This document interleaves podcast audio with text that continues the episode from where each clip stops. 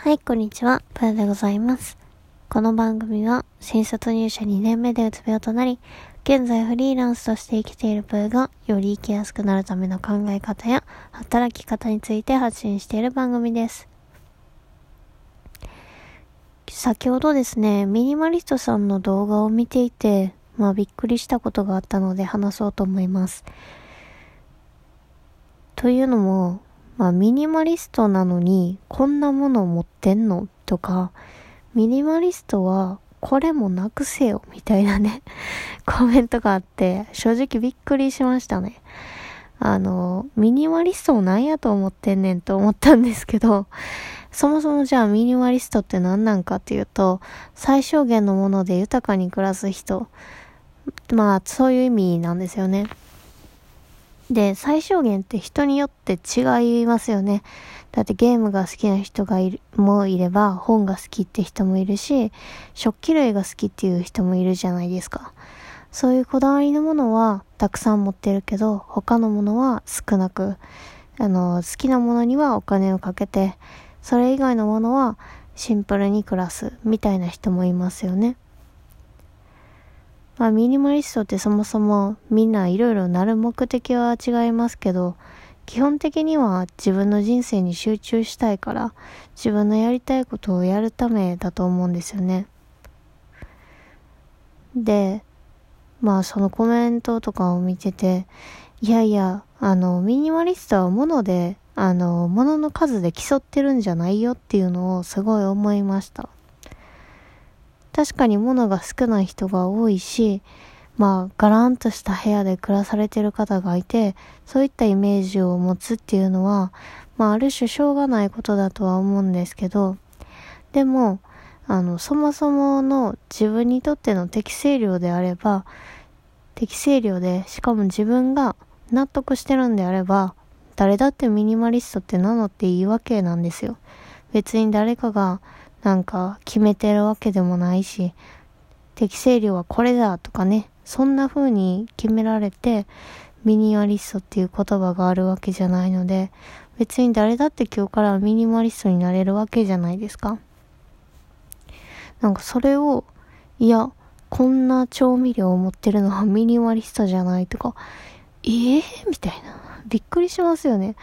いやいやいや、みたいな。私結構料理好きなんで、あの、調味料とかもたくさん持ってるし、ゲームも好きなんでゲームもたくさん持ってますけど、なんか、そんなんでね、いろいろ言われたりとかしたらめんどくさいな、みたいな。別に私は何も言われてないですけど、なんかめんどくさいし、あ、そんなコメントあるんやと思ってびっくりしました。私が尊敬するミニマリスト渋さんが、あの、ミニマリストなのに坊主にしないんかみたいなことを言われたらしくて、反論の動画上げてたんですけど、いや、本当に動画で言われてた通りで、いやーなんか、いろんな人が本当にいるよなって思いました。ゲームのね、実況チャンネルとかしてると、やっぱり、あのー、年齢層が若くて、まあ、なんて言うんやろ。うん、脳みそちょっと通してないようなコメントとか、たんまにあったりしますけど、大人向けのチャンネルでそういうのってなんかあんまりあるイメージなかったんで、あ、そんなん来るんやと思ってね、なんかいろいろギャップを感じたりもしましたね。で、最近ですね、まあコメント見ないとか言ってたくせにね、あの、見てます。あ、やっぱりどういう風にね、動画を作っていくのがいいかなっていうのを自分でも試行錯誤中なところもあるし、いろいろ本当に反応いただけるのは嬉しいので普通に見てます。そして返してます。リクエストとかもいただいてたりとか、ご質問もいただいてて本当にありがたいなと思っていたりするんですけど、まあそういうことも、そういうことを言われる可能性もあるなっていうのをまあ、ちょっと頭に入れておこうかなと思って、まあ見てましたね。最近あの好きな言葉があって、えっ、とね、世界の終わりさんのサザンカっていう曲が本当に好きなんですよ。で、ちょっとあの、正確な歌詞がちょっと今出てこないんですけど、えっとね、あー、忘れちゃった。もうすぐ忘れちゃう。いつだって笑われるのは、主人公だみたいな。あー、もっとちゃんとした言い方やねん。ごめん。ぜひ調べてほしいです。これはね、あの、何かを発信する人とか、頑張ってる人にぜひ聴いていただきたい曲ですね。まあ意味合いとしては、あの、笑われたりとか、馬鹿にされたりするのは、いつだって主人公の方だと。まあ、脇役は笑われることすらないよねっていう、まあそこまでは言ってないんですけど、最近なんかそういう言葉を見かけることが多くて、あ、まあ確かになと思ったりしました。発信活動とかして表に立ってると、やっぱいろいろ言われたりするわけなんですけど、でもそれって、まあ、なんやろうな。発信してるからなんですよね。発信しないっていうことは、うーん、まあ楽なんですよ。何も言われないし、安全圏でいられるし、全然楽なんですけど、まあ自分にとっては何も生み出さないことでもあるので、まあ、どうん、難しいですよね。どっちを取るかっていう話ですよね。発信することによって、まあ、ポジションを得られたりとか、自分の好きなことがある種仕事にできたりとか、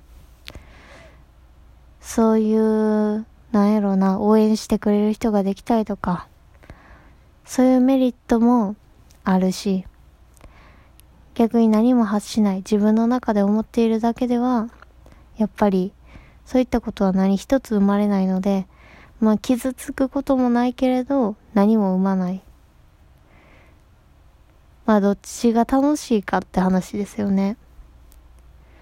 最近旦那さんに言われたんですけど結局好きなこと仕事にしても嫌いなこと仕事にしてもしんどいことはあるんやって。じゃあどっちをやりたいか？で選べばいいと思うって言われたんですよ。で、確かになと思いました。やっぱ好きなことを仕事にって思うと、まあ私の場合そんなにね、たくさん稼ごうってもともとは思ってなかったので、あの無理せずね、自分の楽しいことをやってましたけど、もしたくさんのお金を稼ぎたいとか、自分がこうなりたいみたいなのがあった時には、やっぱり誰かの価値になることを考えたりとか、誰かにとって見やすかったり、いいものを届けるって必要があると思うんですよね。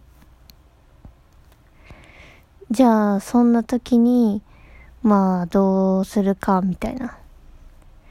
そしたらやっぱ、まあ、しんどいこともやっぱ出てくるわけじゃないですか。いろいろ言われたりすることもあるし、楽しいことだけじゃなくなってくるみたいな。で、そういう時に、やっぱ好きを仕事にしたのにしんどいってなるのか、いやいや嫌いなことを仕事にしてたら、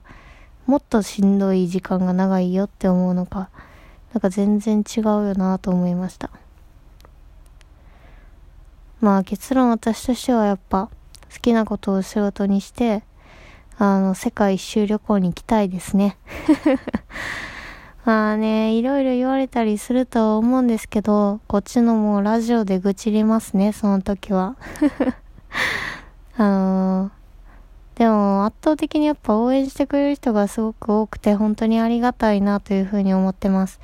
私のことを思ってこういうふうにした方がいいんじゃないですかって丁寧に送ってくださった方もいて、あ、本当にね、嬉しいしありがたいことだなと思いました。やっぱりね、うん、そういう声は大事にしていくべきやと思うし、大事にしていこうっていうふうに思ってますね。まあ、ラジオはやっぱ、あの、動画編集しなくていいし、実写じゃないからね、撮りやすいっていうね、非常に、あの、日記的に使うのが、なんやろ、使いやすいですね。だからラジオトークも、本当なんていうんやろ、気分転換に利用させてもらってますけど、まあまあ YouTube ちょっと頑張ろうかなと思います。でもあんまりね、頑張る頑張るって思ってるとね、結果をすぐに求めてしまいたくなるので、楽しむってことを優先してしばらくはやっていこうというふうに思います。世界一周旅行に行くっていうのも楽しみながら自分の好きなことで、えー、叶えるっていうことを、まあ、約束してるし、それに向けてね、ちょっとずつちょっとずつ伸ばしていけたらいいなと思うので、えー、引き続きご覧いただけたら嬉しいなというふうに思いますし、もしね、あの、話してる内容気になりそうな人がいたらお勧めしていただけると本当にありがたいなというふうに思います。ということで、本日も聴いていただきありがとうございました。よかったら YouTube チャンネル概要欄に貼っておきますので、よかったらご覧ください。一応17時更新にしてますが、まあまた変更するかもしれないです。私の視聴者さん結構主婦の方とか、学生さんとか、あとまあ社会人で働いてる方とか、あと休職中でゆっくりされてる方とか、まあそんな方が多いので、家事中だったりとか、まあ移動時間中とか、ゆっくりしてる時間に聞いてもらえたらなと思って、その時間にしています。という感じで、それでは、おやすみなさい。バイバーイ。